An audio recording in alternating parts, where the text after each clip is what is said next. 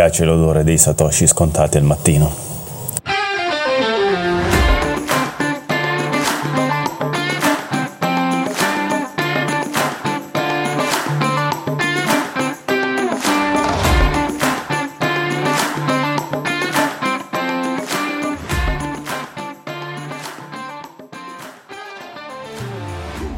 Buongiorno a tutti gli ascoltatori e benvenuti alla 36esima puntata del Vocast 3BTC. In questa puntata parleremo di hack su Ledger, parleremo di smart contract in compagnia di un ospite spettacolare, Blacky. Per chi non lo conoscesse vada subito nelle note a vedere i link che abbiamo inserito al suo canale YouTube, a X, il vecchio Twitter, e potete fare la sua conoscenza o trovarlo ogni martedì sullo Space 21 milioni di chiacchiere. Non perdetevi questa puntata e buon ascolto a tutti. Buongiorno a tutti ragazzi e benvenuti alla 36esima puntata del 3BTC Vocast. Oggi è venerdì, siamo sempre più in ritardo con l'inizio di queste puntate, ma purtroppo sotto Natale siamo un po' tutti pieni di impegni e di scadenze. Comunque questa puntata si apre con una notizia interessantissima Ledger, l'hardware wallet, eh, ha avuto un'altra falletta di sicurezza, o diciamo più che Ledger, una libreria che viene utilizzata da Ledger per connettersi alle D-App. Questa libreria è stata hackerata, è stato aggiunto del codice malevolo che ha portato a drenare la bellezza di più di 500 milioni di dollari dai wallet dei possessori. Ora, l'hardware wallet Ledger, da quello che so io, non ha avuto alcun tipo di hack, cioè praticamente se avete dei fondi lì e non avete interagito con nessuna applicazione eh, via browser, non eh, avete nessun tipo di problema. I problemi hanno avuto chi ha eh, interagito con delle di app che utilizzano praticamente queste librerie per connettersi a Ledger che non mi ricordo bene quale versione sia che questa versione è già stata fissata dalla Ledger all'incirca dopo una cinquantina sessantina di minuti non è detto che il problema sia totalmente risolto perché questo hack sembra abbia coinvolto un ex dipendente della Ledger stesso che non si sa come aveva ancora le credenziali per accedere direttamente al codice sorgente su GitHub eh, di questa libreria. È stato come sostiene lui eh, attaccato con una tecnica di phishing, gli sono state rubate delle credenziali che erano sempre attive, altra cosa molto strana, e da lì gli hacker hanno modificato il codice e hanno praticamente creato una specie di pop-up che oltre a quello eh, della Ledger, quando vi connettete alle di app viene fuori e se ci cliccate sopra autorizzate a dei prelievi dei vostri fondi sul vostro wallet. Purtroppo ha coinvolto, eh, sembra, eh, parecchi wallet, parecchie persone sono state drenate e questo è un bel problema. Non so se ROM ha delle nozioni in più a tal senso e vuole aggiungerle, eh, ci farebbe molto piacere sentire l'opinione di un tecnico. Grazie a tutti e buon inizio di puntata 36esima. Ieri ho seguito lo Space, 21 milioni di chiacchiere su X e c'era Blacky che spiegava un po' quello che era successo eh, in maniera molto molto competente.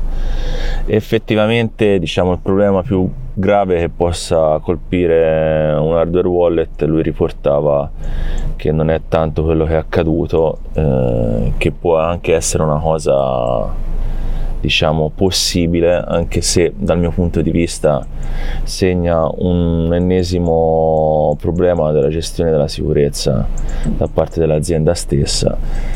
E anche se poi è uno degli hardware wallet più utilizzati eh, a molti molto probabilmente questo non interessa. Il marketing vince sempre e questa è la dimostrazione però diciamo che il maggior buco che ci può essere per un'azienda del genere è che sia bucata l'entropia dello stesso l'entropia sarebbe la generazione casuale eh, con cui eh, viene utilizzata per creare i seed. Se viene bucata questa, diciamo che tutti i wallet vanno a ramengo. Per cui questo ancora non è successo in tutti gli anni che è sulla Ledger, eh, che ormai credo siano più di dieci anni, però diciamo che io non azienda perché non mi sembra che gestisca eh, in maniera corretta eh, diciamo i livelli di sicurezza. Poi questa è un'opinione mia, ma eh, negli anni hanno avuto parecchie problematiche che dimostrano un pochino questa mia tesi. Buongiorno ragazzi, buongiorno Don Beans, eh, qui con voi nuovamente 36esima puntata ragazzi è, è, già passato un anno un anno in compagnia dei 3BTC eh, purtroppo le notizie eh, non sono eh, diverse da quelle degli anni passati, come sempre qualcuno ci rimane male, come appena detto eh, Eiffel eh, Ledger, quindi uno dei, de, degli hardware wallet più famosi, più utilizzati, ci delude, ci delude. E devo dire che eh, il livello di sicurezza nelle cripto, ragazzi, non è così alto, a meno che tu veramente non abbia delle competenze eh, tue personali, quindi sei sgamato, come si dice. Eh, cioè, io stesso mi sento proprio non proprio al sicuro. Eh? eh quindi questo, questo è indubbio uno dei problemi del 2023 ancora che sta per finire quindi speriamo che nel 2024 eh, venga lena un, uno sforzo da parte di tutto il mondo cripto, da parte dei dev, da parte dei programmatori, da parte delle società, insomma, eh, riguardo appunto a questa, a questa, sicurezza, perché è veramente, veramente importante. Cioè, eh, tra tutto quello che si può dire di una banca, eh, però, insomma, ecco, è molto, è molto più difficile. Insomma, se sei, tra virgolette, più tranquillo, che almeno loro ce l'hanno, tu soldi, poi loro, eh. Però, nel senso, con l'assicurazione, eccetera, insomma, ma è una cosa abbastanza certificata. Detto questo, niente ragazci, siamo a fine anno, Bitcoin ragazzi, eh, cioè rendiamoci conto, se non sbaglio, ma eh, prendete un attimo così eh, le mie parole, se non sbaglio sono 256 giorni di rialzo rialzo. 256 258 ora non, insomma un giorno più però insomma è già tanto che Bitcoin quindi anche per chi magari aspetta una bull run eh, sappiate che insomma da 15 a 47 48 scusate che dico cazzata 43 44 scusate lo, lo vedo già a 47 48 ma questa è un'altra, è un'altra storia. Ha già fatto un bel per 3 e va bene dai pronti questa puntata. Poi avremo una sorpresa, vero Eiffel? Non lo so, la inserirai tu. E intanto vi auguro una buona giornata. Ciao! Ah, ragazzi, cosa importante, volevo salutare gli ospiti delle puntate precedenti dove io purtroppo sono mancato, vi ho ascoltato, vi ho seguito, eh, ho anche conosciuto uno degli ospiti, eh, uno degli ultimi ospiti, il nostro mitico trader, eh, simpaticissimo, eh, che, a cui invio un saluto particolare. E niente, eh, ragazzi, eh, vi ricordo, mi raccomando di sostenerci, ragazzi, siamo qui, siamo felicissimi del seguito. Eh, alcuni dei nostri ospiti ci hanno regalato condivisioni, eh, tag, eh, veramente siete eccezionali, grazie, grazie ancora. E, um, se volete per Natale potete regalarci un pacchetto di Goleador, eh, è sempre ben accetto, ormai i riferimenti li sapete, ma ve li ricordo, quindi andate sul nostro sito internet www.3btc.it, eh, là dentro troverete tutte le indicazioni per eventuali donazioni o eh, goleador. Grazie ragazzi ancora per averci sostenuto finora, non smettete di farlo, anzi condividete per favore, dateci un pochettino di visibilità che al mondo d'oggi è importante, anche perché probabilmente per Natale vedremo un po' di organizzare una cosa un po' particolare se riusciamo tempo permettendo famiglie permettendo e BTC permettendo. E, e quindi dai non vi svelo ancora niente magari lo faremo più avanti e ancora una buona giornata. Ciao Grande Don Beans, ben ritrovato con noi. Purtroppo quello che dici è tutto, tutto molto vero, Il, l'autocustodia eh, per quanto riguarda BTC e cripto delega a noi la totale responsabilità dei nostri fondi e se si vuole tornare a una situazione un po' come quella delle banche c'è sempre gli exchange, Binance e compagnia bella ovviamente eh, ridurre il rischio eh, quando facciamo un'autocustodia dei nostri fondi eh, diventa abbastanza complesso. Eh, non solo per noi ma anche per magari chi ci offre il servizio stesso. Speriamo che in un prossimo futuro questa situazione possa migliorare. Nel frattempo noi in questa puntata mh, mm, abbiamo invitato un ospite Blacky che forse i nostri ascoltatori eh, conoscono di già che si presenterà con cui parleremo parleremo di queste problematiche legate al ledger, agli hardware wallet, eh, alla custodia e non custodia dei fondi dei nostri BTC. Eccoci ragazzi, ben trovati ancora. Allora, è entrato il nostro ospite, come già annunciato da Eiffel, il nostro Blakey è il nostro ospite di questa settimana. Benvenuto tra noi, tra i tre BTC, nel nostro nuovo format Evocast. Eh, ti abbiamo un po' spiegato come funziona, per cui lasciate la parola, presentati, dacci delle tue eh, informazioni su quello che è eh, l'ingresso nel mondo del cripto, che cosa fai però vi anticipo ragazzi che eh, Blacky ha circa 21 milioni di argomenti da eh, darci. A parte gli scherzi è stato molte volte ospite del, eh, dello space su twitter 21 milioni di chiacchiere eh, da lì la mia battuta. Per cui benvenuto ancora e mi raccomando spero che tu passi una bella settimana con noi. Iniziamo questa 36esima puntata allora, ciao a tutti, uh, grazie per avermi invitato. Eh, inizio con l'introduzione, quindi uh, sono entrato nel cripto nel 2013 e um, sono entrato più per necessità che per speculazione, anche perché all'epoca in realtà no, nel 2013 ce n'era, però appena sono entrato non credo ci fosse particolare speculazione, dovevo ricevere pagamenti, non avevo carte di debito, quindi uh, uno che mi, mi, doveva pagare una certa mi ha detto accetti bitcoin. E io gli ho detto finché mi paghi va tutto bene.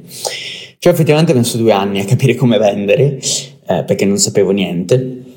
E ho venduto dopo il crollo di Empty Gox. E quando ho venduto mi sono effettivamente chiesto perché eh, le carte di debito non me le facevano aprire perché ero minorenne, ma Bitcoin mi permetteva di ricevere Bitcoin, quindi mi sono iniziato a interessare ho letto uh, Mastering Bitcoin di Andrea Santonopoulos e um, l'ho letto una volta e non l'ho capito, l'ho letto una seconda volta e non l'ho completamente capito, alla terza volta, se non sbaglio la terza, uh, ho capito effettivamente qual era il fulcro e me ne sono innamorato, quindi ho continuato a studiarmelo. Uh, quindi ho continuato a essere nel settore e vabbè, eh, Bullrun eh, mi prendeva un pochino la FOMO perché non sapevo esattamente eh, cosa fare e quindi swappavo i miei bitcoin in altcoin e poi in bear market swappavo le mie altcoin in bitcoin. Quindi questo ciclo c'è stato principalmente nel 2017 e nel 2020 o 2021 ho deciso di diventare sviluppatore in Solidity, quindi sviluppavo principalmente protocolli DeFi e uh, un annetto fa ho deciso di diventare auditor eh, perché c'erano troppi hack, volevo fare la mia per, per rendere eh, il mercato un pochino più sicuro, quindi sono auditor sempre per linguaggi di programmazione Solidity. E niente, questa è la mia storia, quello che faccio è auditing, quindi sono dall'altro lato, della, dall'altra faccia della medaglia dello sviluppo, quindi se sei un dev sviluppi, se sei un auditor controlli il codice e controlli che non ci siano falle, quindi con, leggo il codice, cerco di trovare qualsiasi bug possibile e di, di fare un report per aiutare i team a risolvere questi bug. Ciao Blacky, benvenuto, grazie per la tua storia. Che bello, come bello lavorare in un'azienda blockchain, in un'azienda nel settore Bitcoin in questo periodo, eh, è proprio una figata. Io sto tornando adesso a casa, sono un binario sperduto che aspetto un treno, ero alla festa aziendale della, della compagnia e beh, tutti i colleghi, tutti entusiasti, insomma parlavamo di bitcoin, di cripto, di tutte le novità del settore eccetera. Abbiamo fatto un bel recap annuale e, e niente, le novità e le proiezioni diciamo sono molto entusiasmanti, anche noi lavoriamo con qualche ditta che ci fa auditing dei nostri prodotti e siamo molto grati a chi fa il tuo lavoro.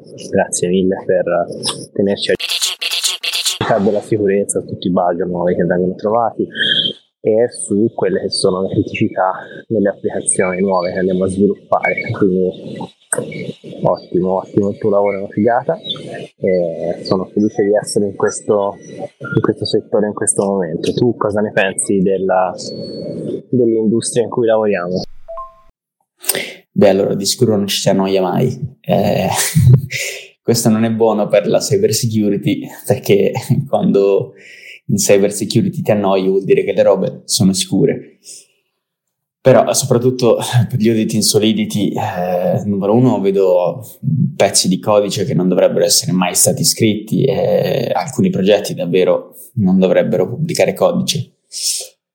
Però in generale eh, è davvero un bel settore, soprattutto perché ehm, tra colleghi, ma anche su, su Twitter, comunque si, si discute mm, meglio quella coin, non quella coin, Bitcoin è l'unica cripto, Bitcoin non è l'unica cripto, discutiamo tra di noi, ma eh, alla fine tendenzialmente, poi non tutti, però quasi tutti abbiamo la stessa passione. Quindi c'è chi, chi, chi è qui solo per speculare, però tendenzialmente almeno direi 70% almeno delle persone che si leggono di più, eh, con cui si interagisce di più, hanno la stessa passione. E questo di sicuro come ambiente è, è molto buono. Se, se cresci, conosci persone che hanno la tua stessa passione, probabilmente avete molto in comune e anche se non ce l'avete vi potete scambiare le opinioni, però partite già da una base comune, ovvero avere la stessa voglia di decentralizzazione, eh, non essere censurati, libertà, quindi è molto bello, non mi immagino di poter lavorare in nessun altro settore, sono entrato lavorando attivamente full time, eh, come detto circa tre anni fa, e non, non credo di, di, riuscire a fare nient'altro, anche perché eh, le aziende cripto, eh, almeno per la mia esperienza, sono praticamente tutte a livello startup, anche le più grandi eh, che mi è, è, molto più comodo per come voglio lavorare io, quindi voglio lavorare remoto, voglio lavorare quando, quando voglio io, in ambienti molto leggeri e questo l'ho sempre trovato in questo mercato. Quindi sotto tantissimi punti di vista è un bellissimo mercato in cui essere, poi ovviamente credo nella value proposition, uh, nella value proposition di Bitcoin e nella value proposition di Ethereum, perché sono due diverse value proposition dovete sapere che a me piace sperimentare, quindi uh, diciamo, credo in Bitcoin, credo in Ethereum per due motivi diversi. Credo che Ethereum sia un bel esperimento e mi piace seguire, seguirlo e vedere dove va a finire. Potrebbe essere un esperimento che andrà a fallire, però anche se dovesse fallire vorrei essere là in quel momento. Ovviamente Bitcoin è tutta un'altra storia, ha value proposition completamente diverse, valori tendenzialmente allineati, però diversi. Però diciamo li considero due mercati diversi, ma mi piace essere in entrambi i mercati. Buongiorno ragazzi, molto probabilmente nessuno di voi è già sveglio. Sono le sei e mezzo di sabato mattina. Sono all'aeroporto per andare dritto verso Barcellona ho sentito i vostri messaggi, Blacky molto interessante, eh, sono d'accordo con te quando parli comunque eh, di essere coinvolto in più progetti per motivi anche differenti. Noi in questo podcast non siamo massimalisti, nessuno dei tre, eh, con questo non vuol dire che non crediamo ciecamente in Bitcoin solo che separiamo le cose Bitcoin e le altre cripto, in special modo Ethereum. E comunque eh, diamo importanza a, tutti i progetti che possono portare innovazione in questo, in questo ambito e credo che Ethereum ne abbia portato parecchia anche per quanto riguarda gli ultimi sviluppi sono stati coinvolti sul eh, network di Bitcoin. Ti vorrei fare una domanda eh, che penso possa interessare ai nostri ascoltatori. Come si fa a entrare in questo ambito lavorativo del mondo delle cripto e a fare quello che fai te, cioè mh, mm, programmazione in Solidity o comunque audit di contratti che girano su eh, blockchain EVM o comunque anche la, lavorare sul protocollo Bitcoin perché eh, non è una cosa ehm, comunque eh, di facile intuizione, non si capisce bene a volte quali sono le strade da prendere, c'è chi parla di eh, comunque contribuire eh, sui vari GitHub o comunque eh, di legarsi a progetti open source.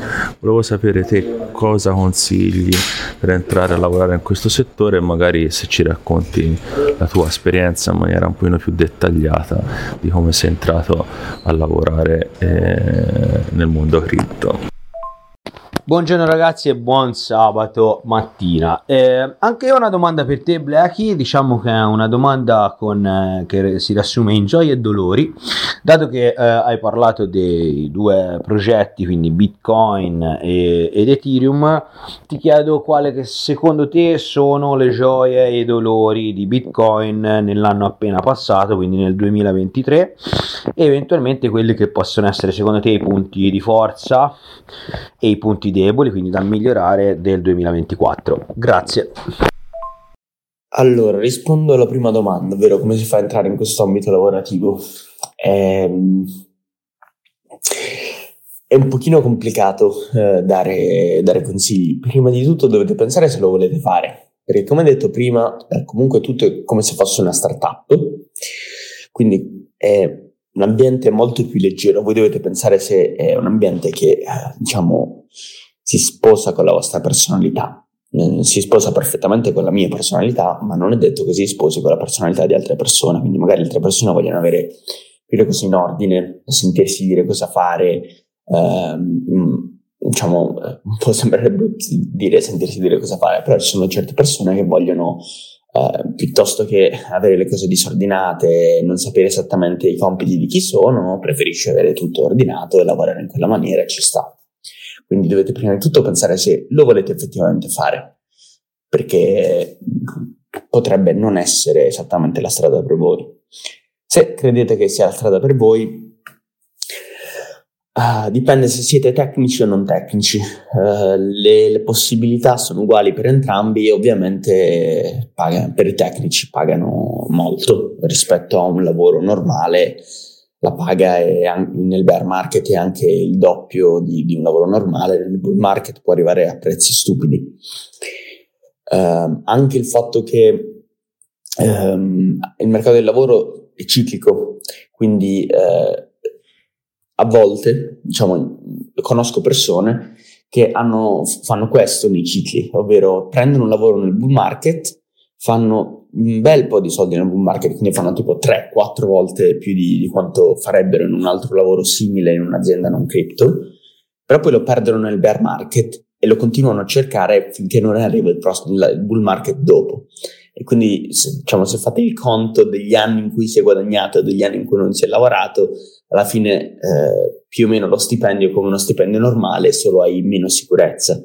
Quindi comunque contate se volete veramente eh, entrare a, a, far parte di questo mercato perché ha anche dei lati negativi. Se lo volete fare, eh, io vi direi andate o alle conferenze parlate con persone, LinkedIn, eh, trovate un botto di progetti che cercano lavoro, ci sono anche piattaforme che uh, ti permettono, tipo LinkedIn, però per lavori specifici Web3. Uh, eh, quindi Web3 principalmente si parla di Ethereum. Uh, per lavori Bitcoin credo sia un pochino più difficile trovarli, trovarli su quelle piattaforme, però comunque se cerchi le keyword giuste le trovi. Il problema di trovare il lavoro in cripto, per, per la mia esperienza, per tutte le persone con, con cui ho parlato, è che il primo lavoro è quello che ti valida. E prendere, trovare il primo lavoro è sempre il più difficile, sempre la cosa più difficile. Eh, una volta che hai il primo, eh, è molto più facile poi prendere il secondo, il terzo e così via. Ad esempio, eh, io per prendere il primo lavoro in, ehm, come, come, dev in Solidity, ehm, avevo visto che durante la quarantena, se non sbaglio, ehm, non c'era nessuno su LinkedIn con Solidity come prima skill su LinkedIn in Italia. E io non sapevo esattamente tutto di Solidity, però me lo stavo studiando, avevo iniziato da pochissimo, però me lo stavo studiando e sapevo per certo di voler lavorare in questo mercato, poi non mi interessava esattamente dove, ma sapevo per certo di voler lavorare in questo mercato quindi ho, ho, messo Solidity come prima skill e sono andato su un sito che ti vendeva i, gli endorsement su LinkedIn, tipo mi piace per le skill, così diciamo si vede che delle persone me l'avevano confermata. E quindi per uh, due o tre mesi se scrivevi Solidity ero uno dei primi che usciva, se scrivevi Solidity Italia, Italia ero tipo l'unico che usciva. E, e niente, quindi le, le, persone hanno iniziato a cercare solidi d'Italia e mi hanno iniziato a scrivere e quindi ho trovato lavoro così abbastanza facilmente, però non credo sia replicabile ora perché gli endorsement su LinkedIn me li hanno tolti e te li tolgono istantaneamente adesso. E, e adesso ce ne sono tantissimi con quella skill, quindi trovare il primo lavoro è davvero complicato. Eh, cercate su piattaforme che offrono lavori in cripto eh, perché ce ne sono tante specializzate in quello. Cercate recruiter che fanno quello eh, perché ce ne sono tanti. Però un consiglio definitivo non ce l'ho, è, è complicato, soprattutto il primo è davvero complicato da trovare. Allora, gioie Uh, c'è un concetto che sta un pochino nascendo, mi piace come concetto, che è quello di community money, che è una cosa che non puoi avere con, con fiat, ma puoi avere con, con, con, Bitcoin e con le cripto. In realtà lo sto sentendo principalmente per Ethereum per un concetto particolare, ma in realtà si applica molto anche a Bitcoin. Bitcoin è community money, è soldi della comunità perché abbiamo un consenso che decide effettivamente poi dove sono quei soldi. Quindi ehm, abbiamo la comunità che al, all'unanimità o quasi deve decidere eh, un qualcosa e quindi sono soldi della comunità. Secondo me questa è la gioia principale. Eh, il dolore principale è... sono anni che provo a, ad averlo eh, ad, ad, usarlo, averlo, ad usarlo come, come currency. Ci ho provato la prima volta nel 2017, credo, e ho fallito miseramente. E non riesco ad usarlo come currency, eh, no, non, è, non, è, accettato qui praticamente da nessuna parte, non si fanno oscillare niente, ci ho provato per un botto di tempo, adesso in realtà ho rinunciato perché basta, ho rinunciato, però eh, ci ho provato per un botto di tempo, non, non, non, non riesco a usarlo per pagare le, le robe. Punti di forza, eh, a volte quando lo dico eh, le persone lo, lo, prendono come insulto, ma in realtà è semplicemente una constatazione. Punti di forza di Bitcoin è che è stupido, è stupido nel senso che fa poche cose, ma le fa bene. Adesso abbiamo visto un pochino il problema de, de, degli ordinals, eh, vedremo come si risolverà questa situazione perché è molto interessante dal punto di vista dei community money perché deve essere risolta attraverso il consenso, ehm, attraverso non il, il, consenso, attraverso un consenso della comunità. E quindi vedremo come va a finire questa situazione. Punto debole. Ehm, a me non piace Lightning Network, eh, non, non, riesco a farmi piacere Lightning Network. eh, non, non, non, posso accettare il concetto che devi avere per forza un nodo online per poter ricevere soldi e quindi non lo farà nessuno a parte chi c'è già adesso, magari neanche tutti di quelli che ci sono adesso e quindi ti, ti affiderai a una, situazio- una, una, una, soluzione centralizzata o ibrida. Quindi non riesco proprio a farmi piacere Lightning Network. So che non, non si può fare troppo di meglio perché non è Turing Complete, quindi ad esempio non potreste avere cose come Zero Knowledge Proof. Andresti a incontrare lo stesso problema che ha incontrato Vitalik quando stava provando a fare Ethereum su Bitcoin, però non riesco a farmi piacere Lightning Network.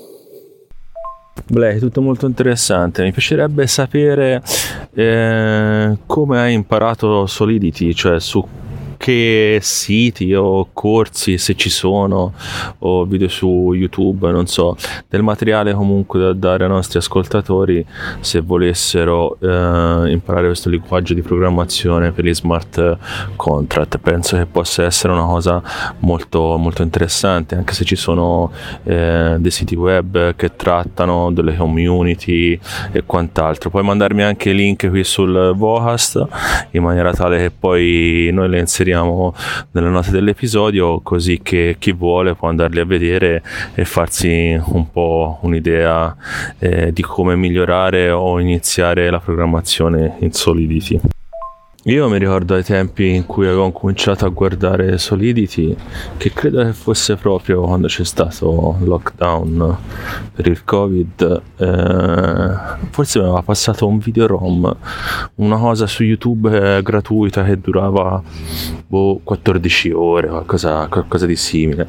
Se riesco a ritrovarlo lo metto nelle note. Era fatto, fatto molto bene, mi arrivai fino a 3-4 ore, non di più. Eh, Rom, te ti ricordi? Di, di questa cosa me la so totalmente inventata io?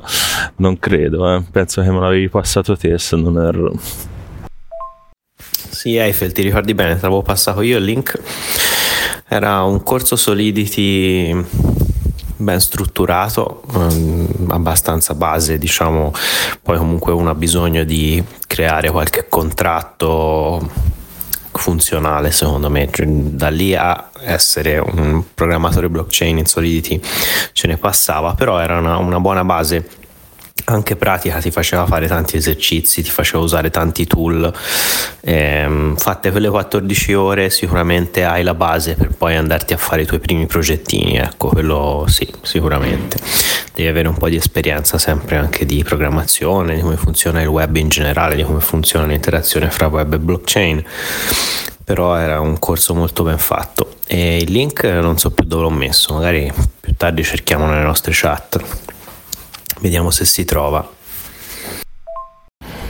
Comunque Blackie ti faccio i miei complimenti perché la miglior risposta che ho mai ricevuto su come entrare in questo mondo lavorativo di cripto.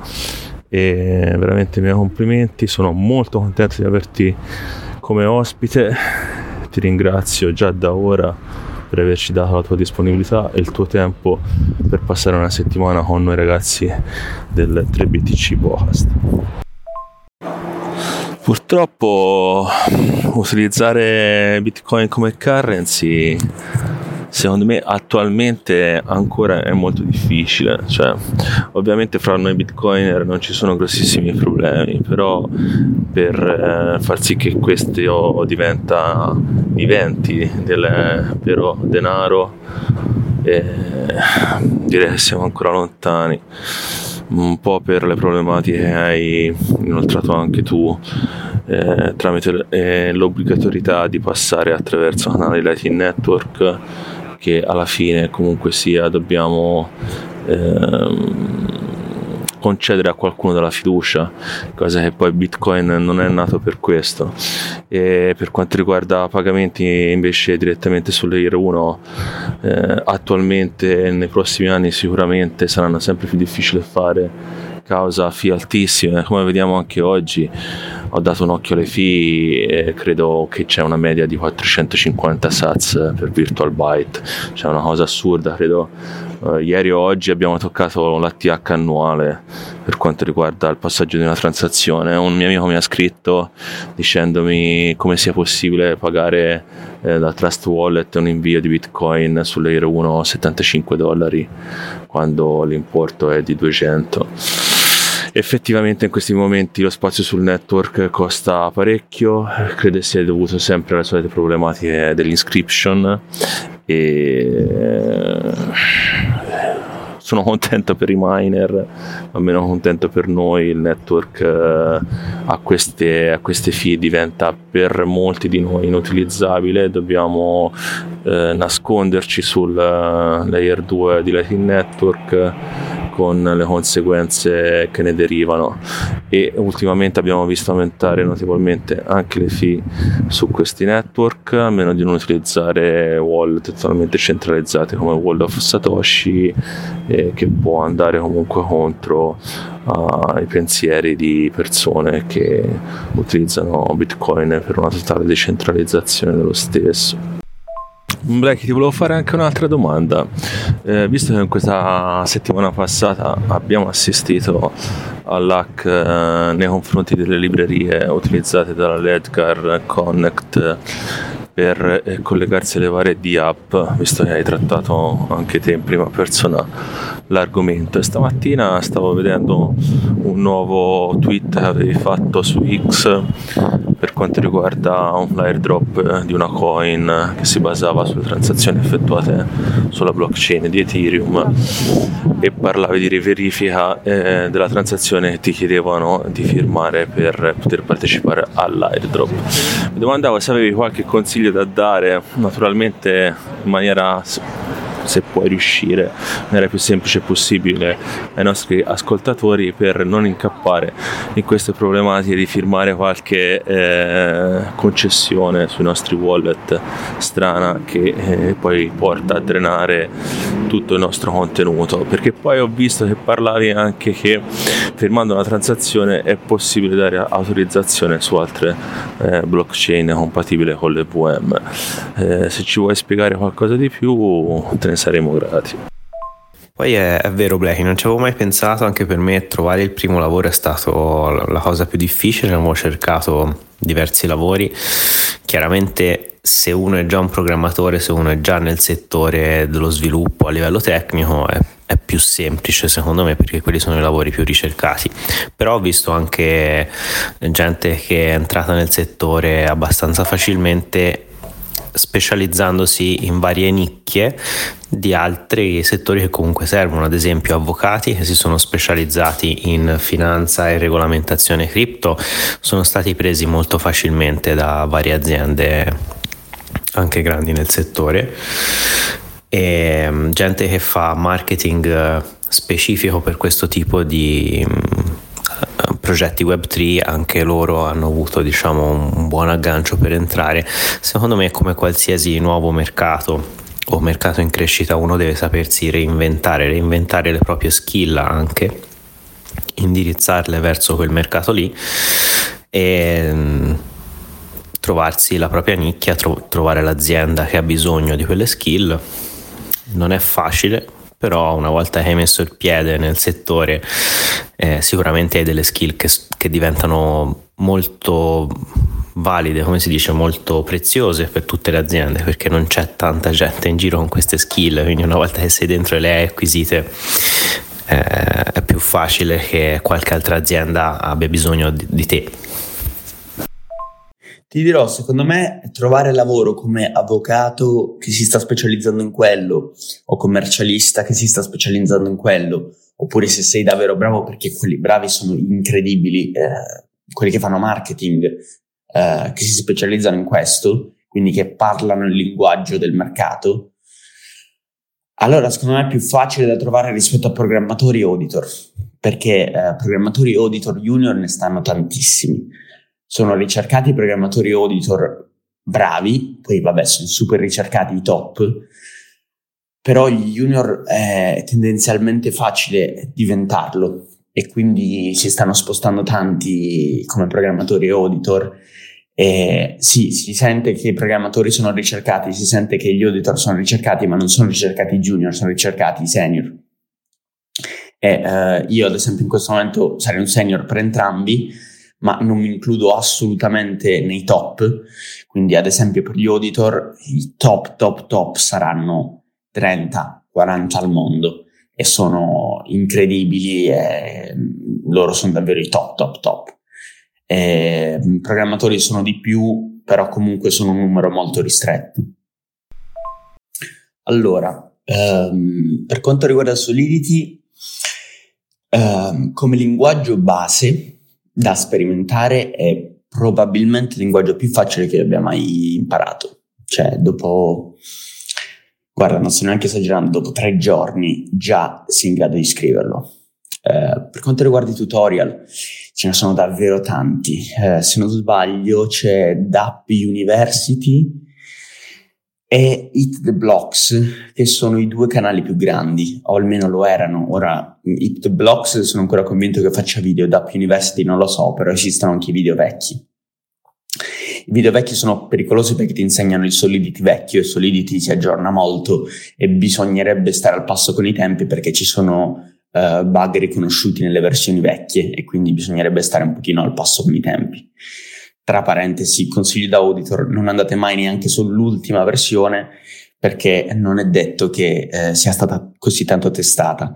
Andate due o tre versioni indietro. No? Ora c'è la 1.1, no, no, in realtà questo esempio non va bene, ora c'è la 1.10, andate sulla 1.8, così siete più sicuri che battle tested.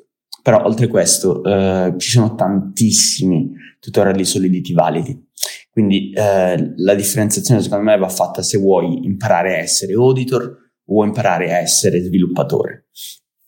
Uh, sviluppatore ehm, vuol dire che probabilmente, a meno che non utilizzi un pattern chiamato proxy, però per adesso questo lo ignoreremo, uh, tu per quattro mesi pensi a come fare lo smart contract, per due mesi lo sviluppi, per un mese lo auditi e poi lo metti online e poi non hai più lavoro. Eh, cioè non è che non hai più lavoro, magari nella tua azienda hai ancora lavoro e vieni pagato, però non, è immutabile e quindi non puoi più fare niente.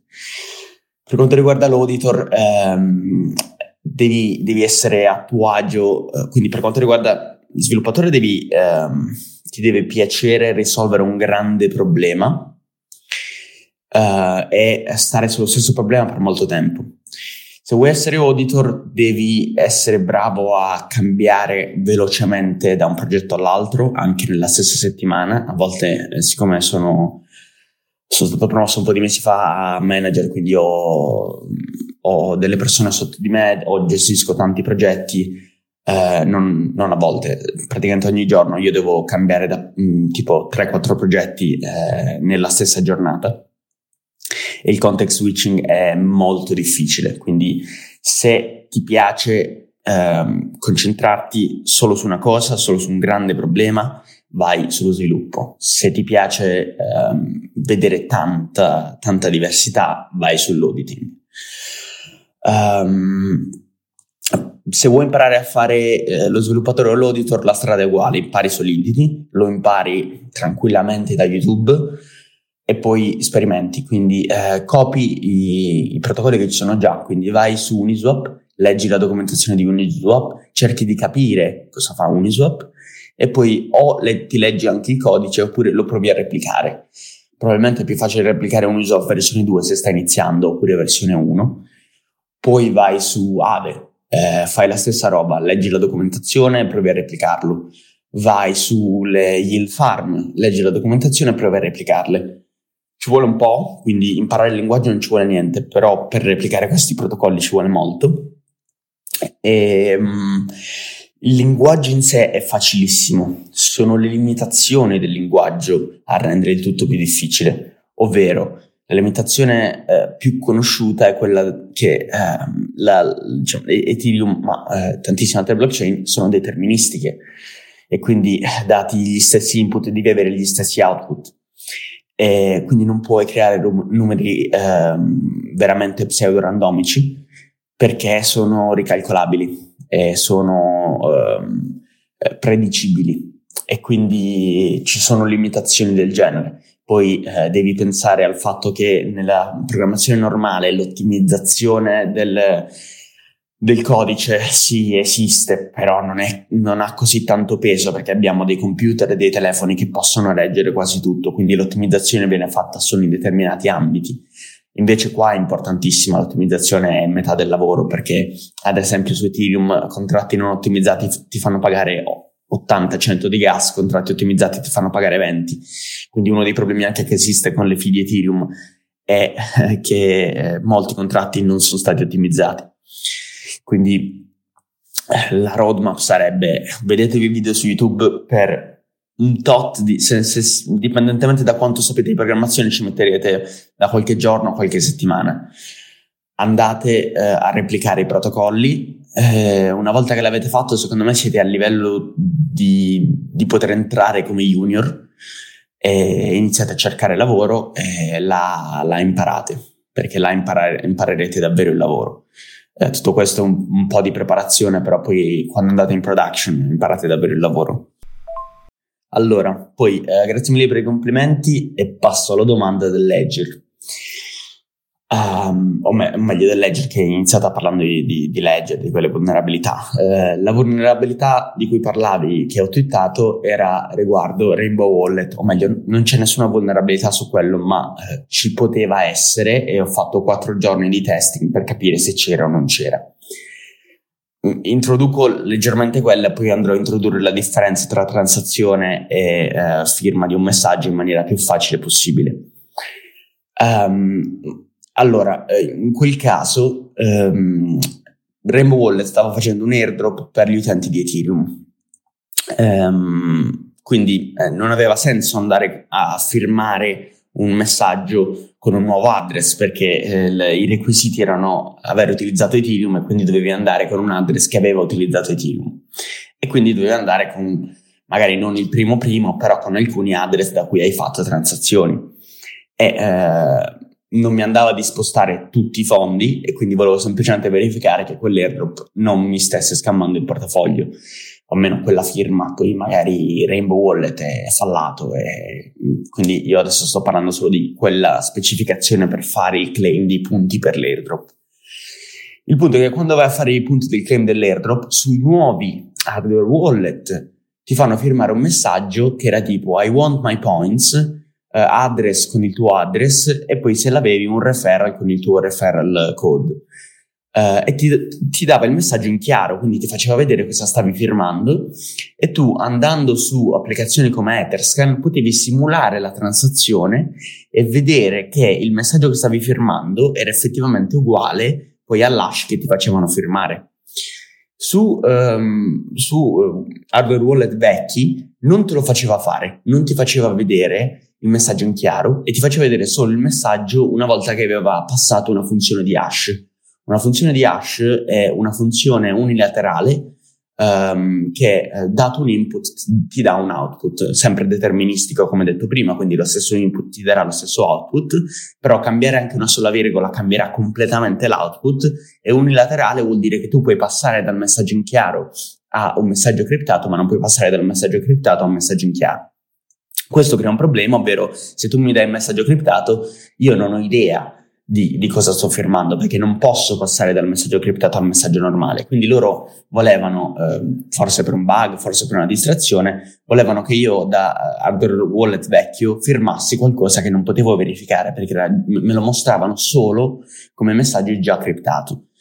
Quindi li ho contattati su, su su Twitter eh, abbiamo iniziato a parlare ho cercato di capire qual era il messaggio in chiaro per verificare se l'hash del messaggio che ricevevo sul mio hardware wallet era uguale all'hash eh, che io potevo generarmi per conto mio.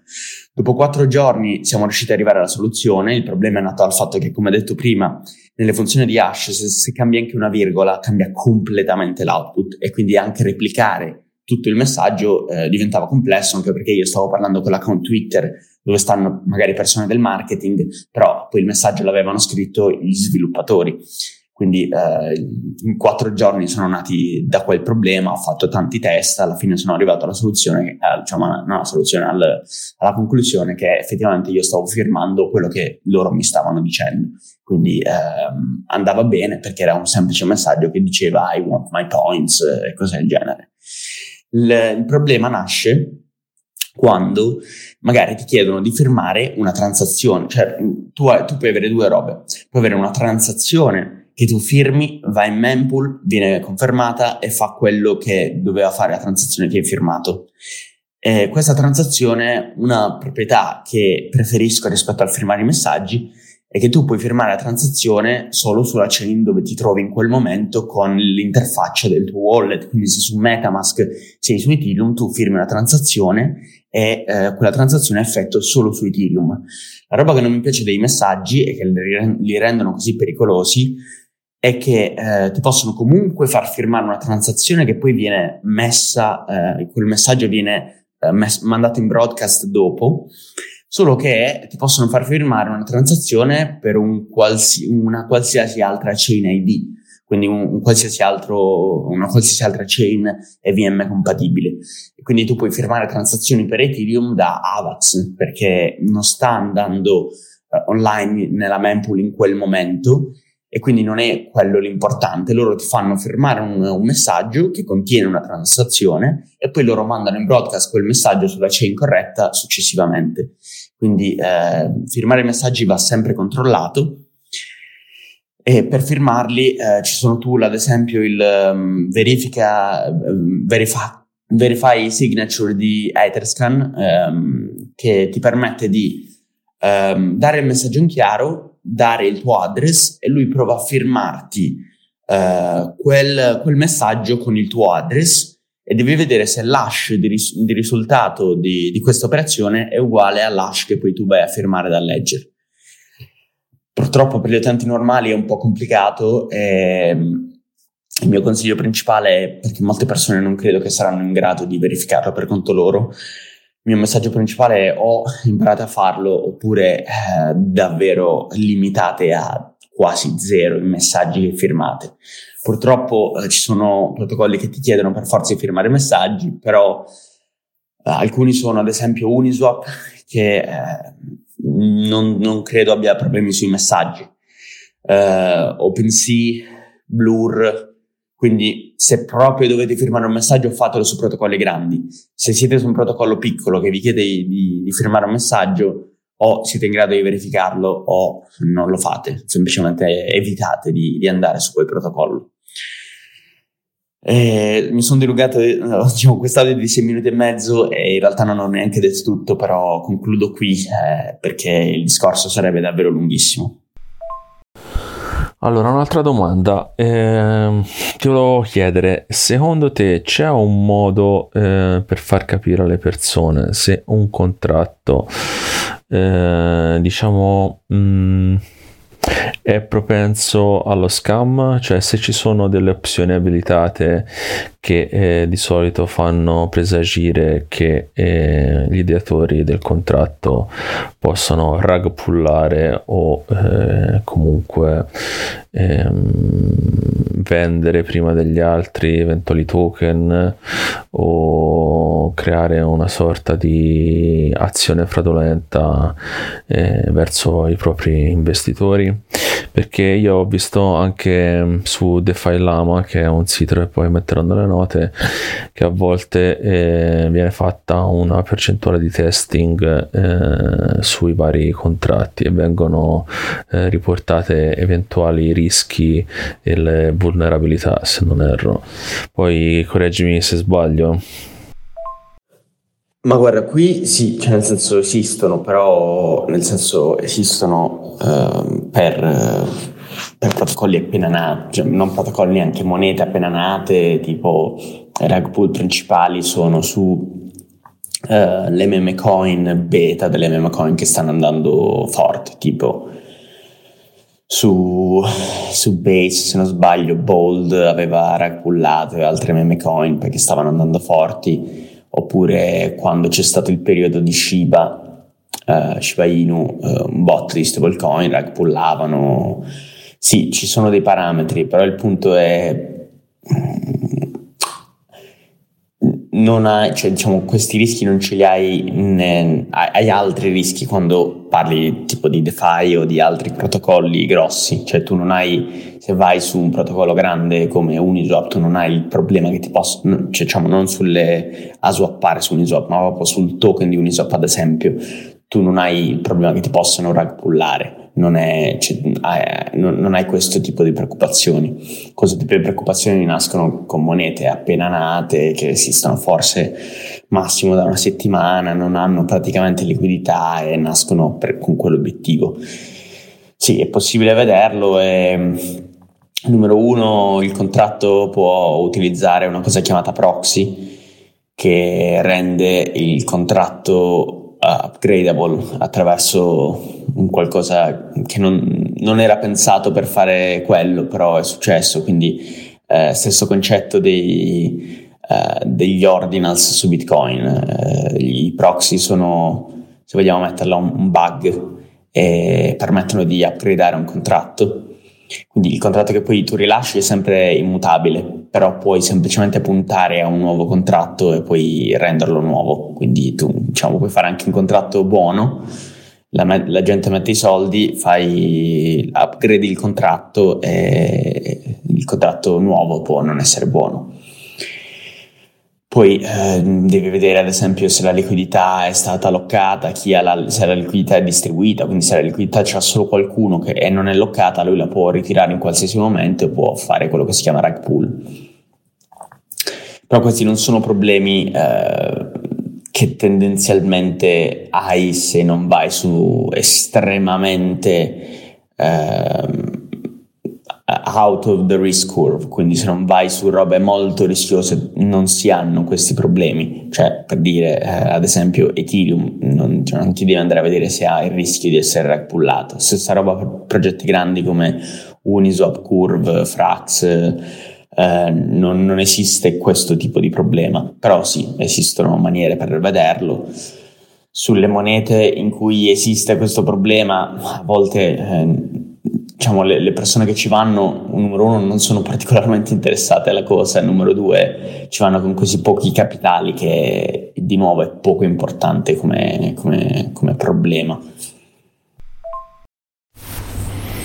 Sì, sì, esattamente quello che intendevo io. Io parlavo di token esotici. Purtroppo chi entra per le prime volte in questo mercato ehm, non è pronto a questi eh, tracobetti, come dicevano i Goonies eh, del mondo delle cripto. Magari vedono un token appena listato con una supply bassa che promette guadagni da urlo se lo metti in stake e magari vai a firmare chissà quale contratto con eh, il wallet tuo in cui detieni tutti i tuoi fondi e poi un bel giorno te le vedi drenare completamente purtroppo succedono queste cose. Io ho conosciuto persone che sono state colpite da questi, se si può dire, hack e ovviamente come dicevi te su piattaforme come Uniswap, Cake eh, per quanto riguarda eh, la chain di BSC non, non succedono.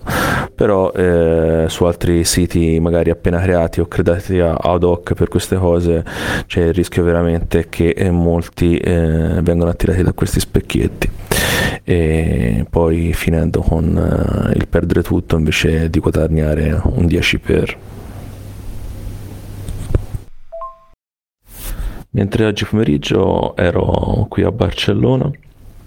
Sono arrivato qualche giorno fa e per caso girando per il centro eh, ho notato una via dove venivano fatti dei graffiti sulle saracinesche di alcuni negozi, ma saranno stati forse quasi una decina, con tutti dei graffiti di, mh, riguardanti con il tema di Bitcoin. Bellissimo, l'ho visto la sera il, giorno per caso ci sono ricapitato e c'era un negozio eh, dove vendevano e acquistavano Bitcoin. Bitcoin e poi eh, ovviamente c'erano altri coin eh, se non ricordo male veniva ehm, raffigurato ADA, eh, Polkadot, Ethereum e e vabbè, e BTC, eh, forse anche Ripple, non lo so. E ho fatto la foto a questo ragazzo che da fuori perché non stavo molto bene, volevo entrare e parlarci un attimo, vedere come funzionava, ma un negozio fatto almeno dall'esterno molto bene e mi ha molto colpito questa cosa. E spero per lui che continui la sua eh, attività anche nei prossimi anni e è bello, bello vedere che comunque qualcuno cerca di portare avanti eh, attività che possono entrare più facilmente in contatto con le persone. Noi siamo troppo chiusi nella nostra cerchia su Twitter, sui siti web, anche lo stesso YouTube. E invece è proprio bello vedere persone che cercano di eh, avere un rapporto faccia a faccia con gli altri, cercando magari di aiutarli in determinate scelte e fargli comprendere eh, come funziona questo mercato e magari poi loro a loro volta potranno insegnarlo a qualcun altro. Una cosa che ritengo molto interessante, anche come succede spesso in Italia con ad esempio il villaggio Bitcoin o Crypto Agile, tante altre persone che si impegnano in questo settore eh, giorno e notte per farlo crescere perché poi questo è un settore che ti prende H24 non, eh, anche se sei in vacanza ci pensi, anche se vai a letto ci pensi, la mattina quando ti svegli ci pensi, c'è sempre molto entusiasmo e molta speranza di fare le cose nel modo giusto. Sì, prima quando dicevo della passione tra colleghi intendevo proprio questo, cioè tu vedi che le persone che ci sono comunque dato che è un settore 24/7, ad esempio in cyber security ti capita di dover lavorare anche in orari non normali. Comunque vedi che quelli che, con cui lavori hanno la passione di, cioè ci vogliono stare qui, non è solo un lavoro, ma vogliono imparare cose nuove, aiutare, hanno la passione per, per stare in questo mercato.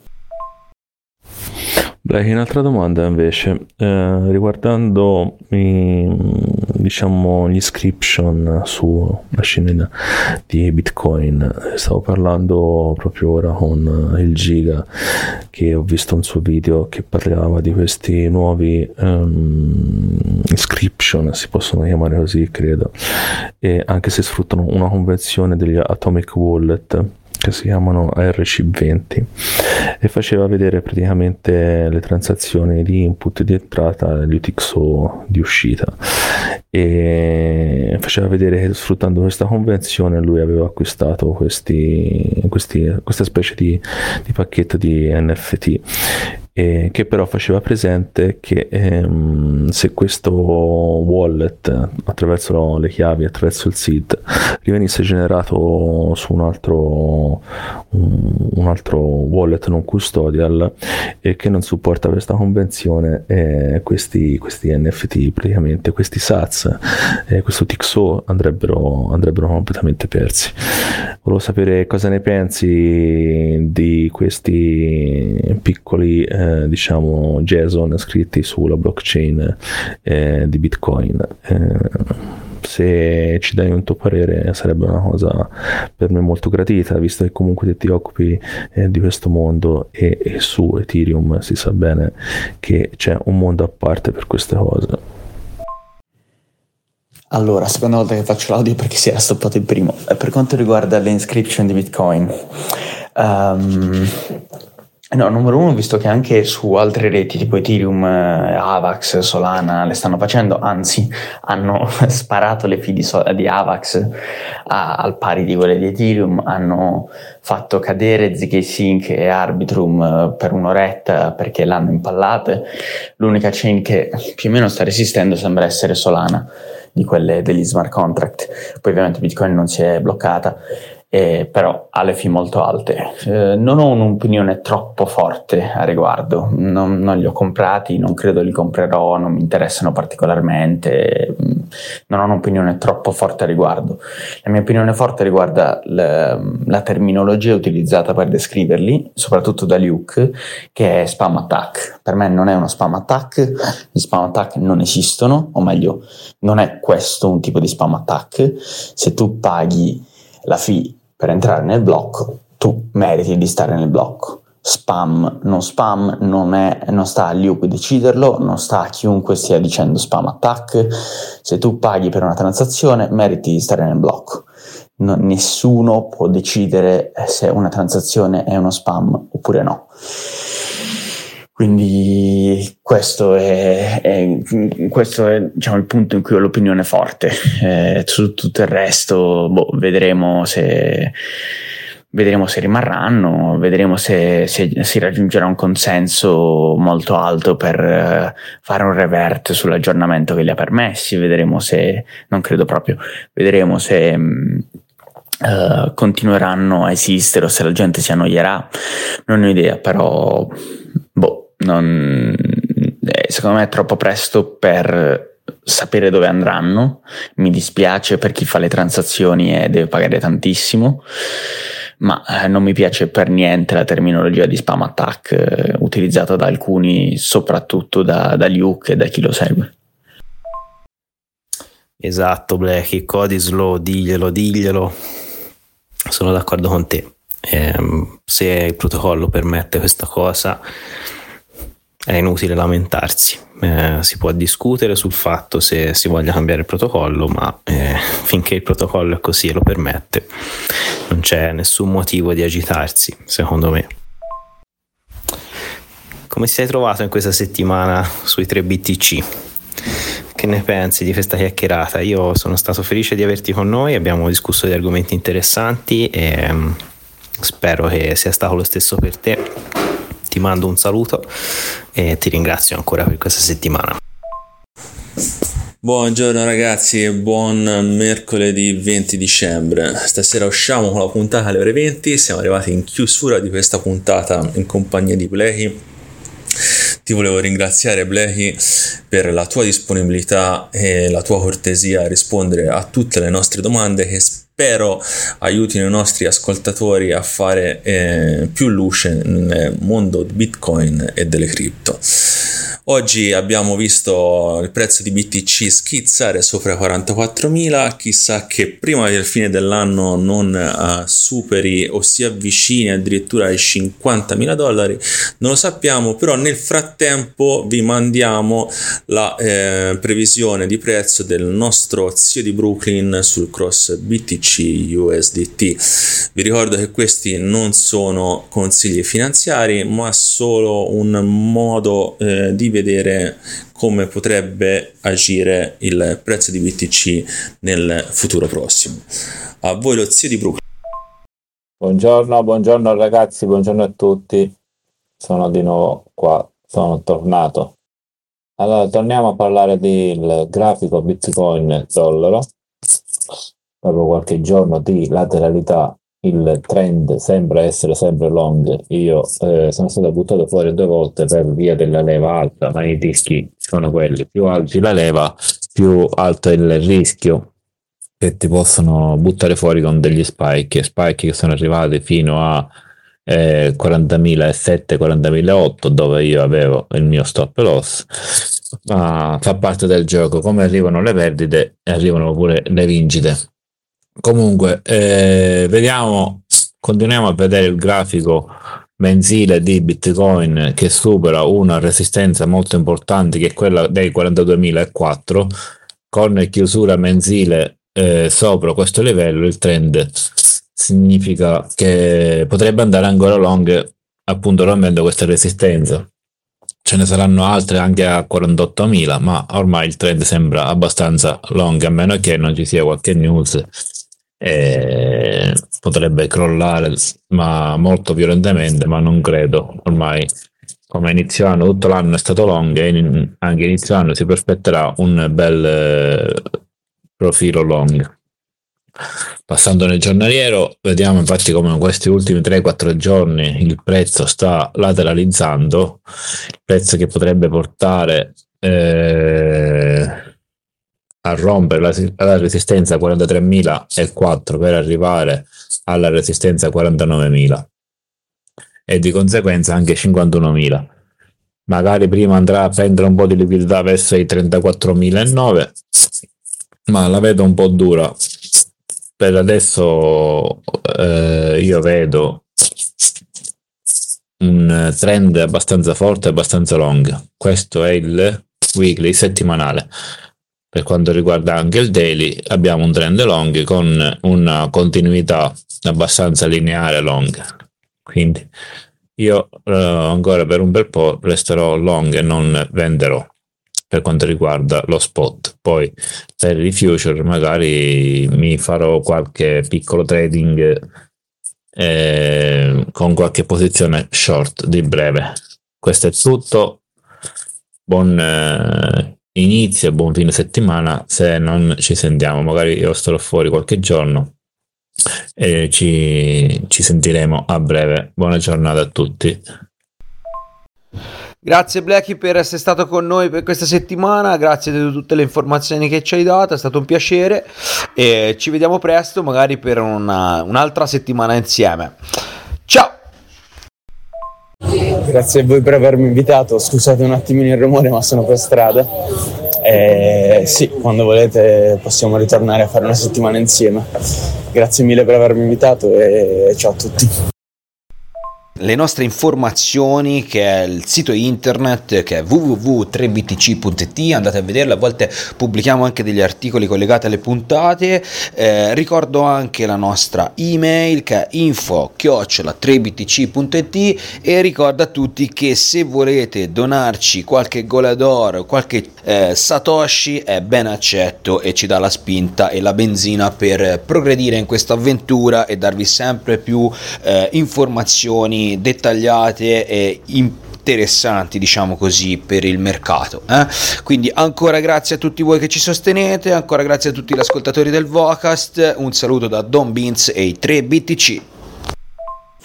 Ricordiamo ai nostri ascoltatori che i nostri non sono consigli finanziari e non sono incentivi alla speculazione. Ricordatevi che questo è un mercato ad alto rischio, potete perdere completamente il vostro capitale e non è detto che Bitcoin possa arrivare a chissà quale cifra, anzi potrebbe benissimo arrivare a zero, visto che al momento è ancora da considerarsi come un totale esperimento monetario.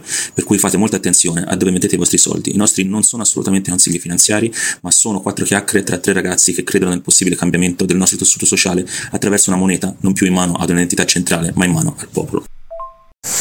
Ragazzi, siamo giunti a conclusione anche di questa 36esima puntata, ci avviciniamo a fine anno 2023 e per le ultime due puntate di questo anno stiamo preparando qualcosa di un po' diverso rispetto al solito. Non avremo ospiti perché giustamente non invitiamo nessuno sotto Natale e è bene che stiano in, con le proprie famiglie invece che con noi tre BTC, però faremo una puntata, ci troveremo tutti insieme, tutti e tre i tre BTC si ritroveranno eh, prima di Natale per registrare eh, un, anzi non una puntata ma ben due puntate faremo una margin call tutti assieme registreremo le prossime tre puntate e vi porteremo un sacco di cose interessanti l'idea è quella di fare un po' un riepilogo del 2023 o meglio di bitcoin fino al 2023 eh, di come si è eh, evoluto e, e a che punto è arrivato fino ad oggi.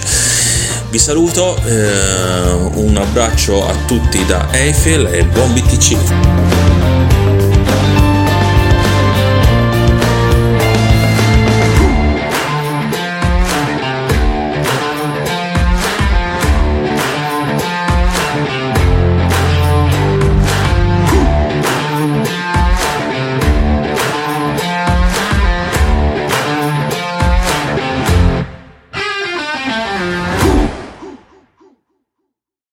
Andiamo a pigliare gelato?